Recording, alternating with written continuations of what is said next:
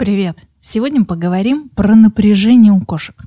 Казалось бы, ну чего нашим кошкам напрягаться? Живут спокойно и радостно, но тем не менее часто именно напряжение является причиной проблем с агрессией и деструктивным поведением.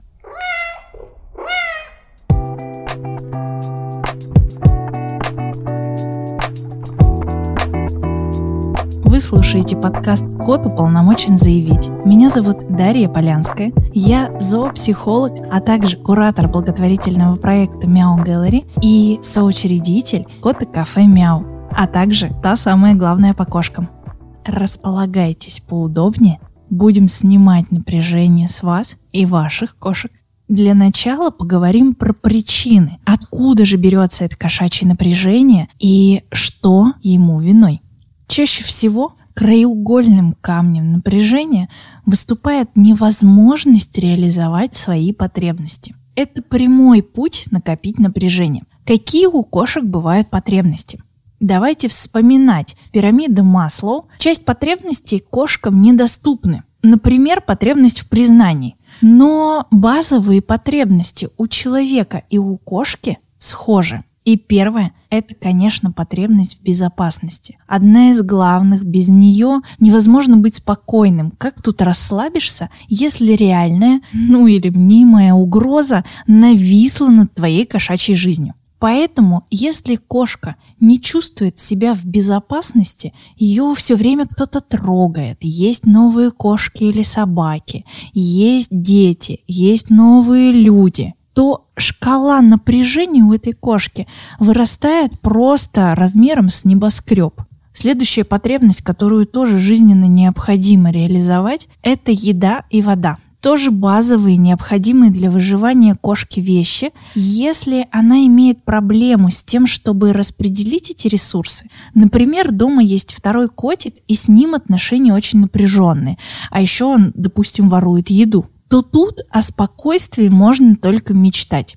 Начинаются дежурства у миски или драки. Ну и, как вы понимаете, ни то, ни другое не способствует отсутствию напряжения. Следующие потребности – это необходимость качественного сна и реализации вида типичного поведения. В идеале кошки должны отдыхать 12-16 часов. И это совершенная норма. Если вдруг режим сна меняется, то ждите беды в виде нервозности, а может быть и нападений. Про это, кстати, мы еще поговорим, но чуть-чуть подальше.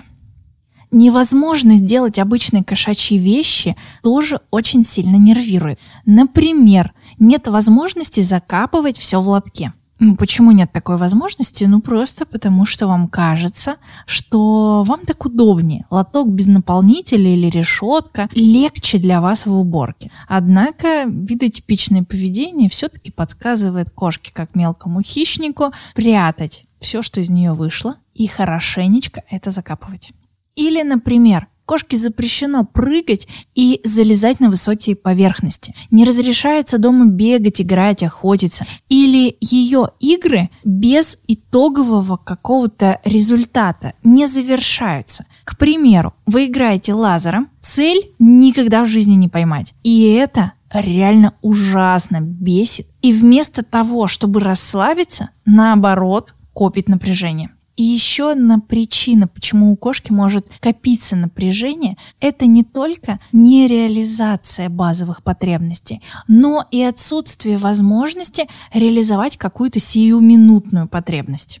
Более психологически стабильные кошки принимают это стойко. Но те кошки, которых можно охарактеризовать как высокочувствительных или эмоциональных, или гиперреактивных, то есть которые дают повышенную реакцию на раздражители. Вот именно эти кошки, если они не получают желаемого, устраивают настоящую бурю. Просто из-за того, что их переполняет напряжение и будто бы пружина, которую сжали, психика кошки в самый неподходящий момент обычно выстреливает таким образом, что нам это совершенно не нравится. И логично предположить, что если напряжение копится, то его нужно снимать, то есть разряжаться. Вообще-то кошки очень чувствительные ребята и сами понимают, когда их шкала напряжения заполнена. И если мы не дадим им законный способ разрядиться, то поверьте мне, кошка найдет тот, который вам точно не понравится.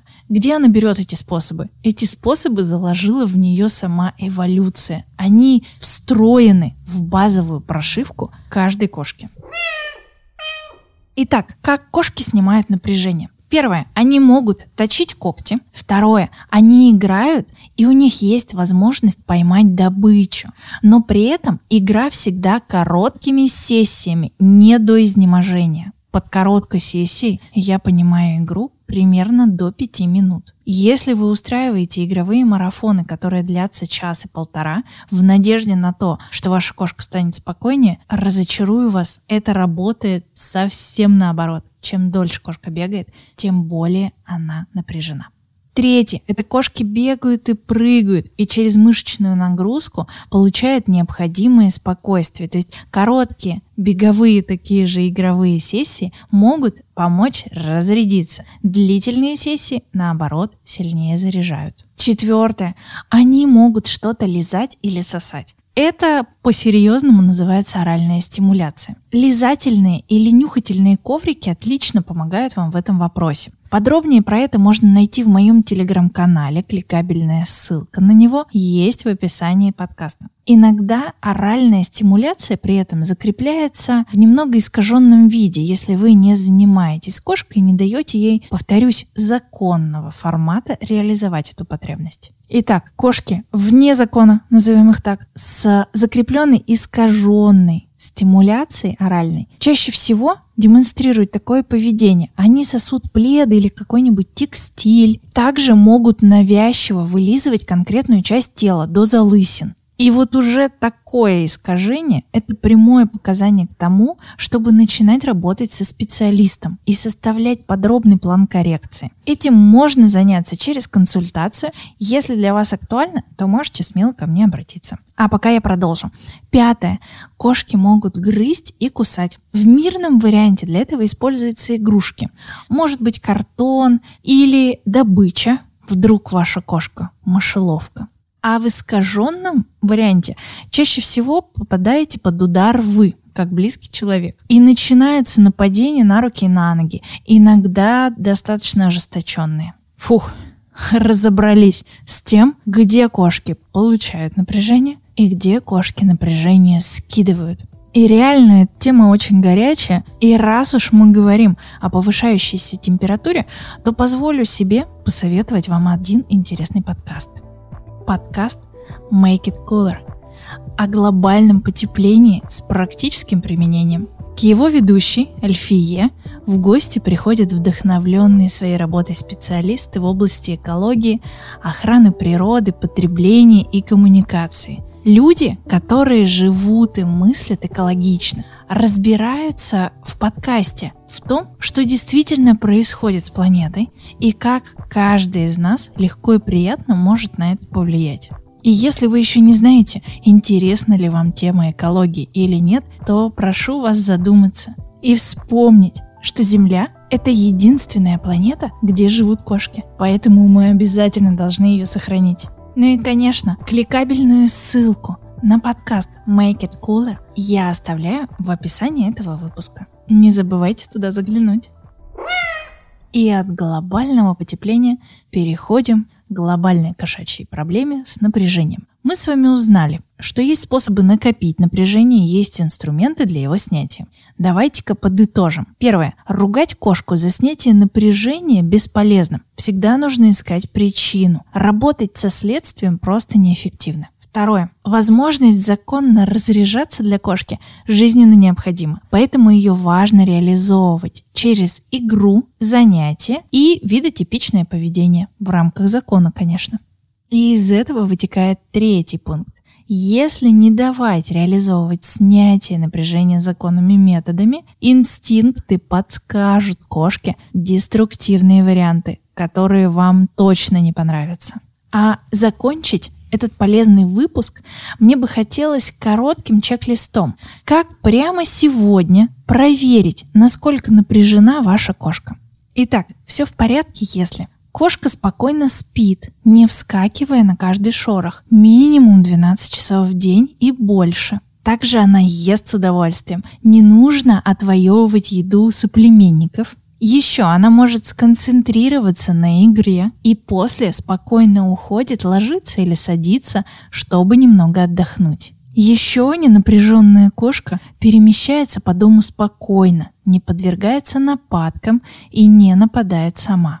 А также кошка в дзене не показывает сигналов тела, которые выражают обеспокоенность. У нее спокойный хвост, не дергается кожа на спине, она не издает утробные звуки, дыхание ровное, зрачки не расширены в обычном состоянии, а соответствует освещенности в помещении. Вот такой коротенький чек-лист из пяти пунктов. Пришло время мне задавать вам вопросы. Ну как ваши коты? Спокойны или все-таки есть над чем поработать? Если вы заметили что-то интересное в поведении питомца, напишите мне. Я на связи, и ваши вопросы всегда могут стать постами в блог, подкастами или информационными статьями. Поэтому ваша обратная связь для меня действительно очень важна. На этом тему кошачьего напряжения я предлагаю закрыть. За конкретными инструментами работы и коррекции приходите ко мне лично или в групповые обучения. Будем вместе разгадывать кошачьи загадки. А пока пришло время прощаться. С вами был подкаст «Кот уполномочен заявить». Меня зовут Дарья Полянская. Я зоопсихолог, а также куратор благотворительного проекта «Мяу Gallery», соучредитель и директор кота кафе «Мяу», а также твой любимый кошачий блогер.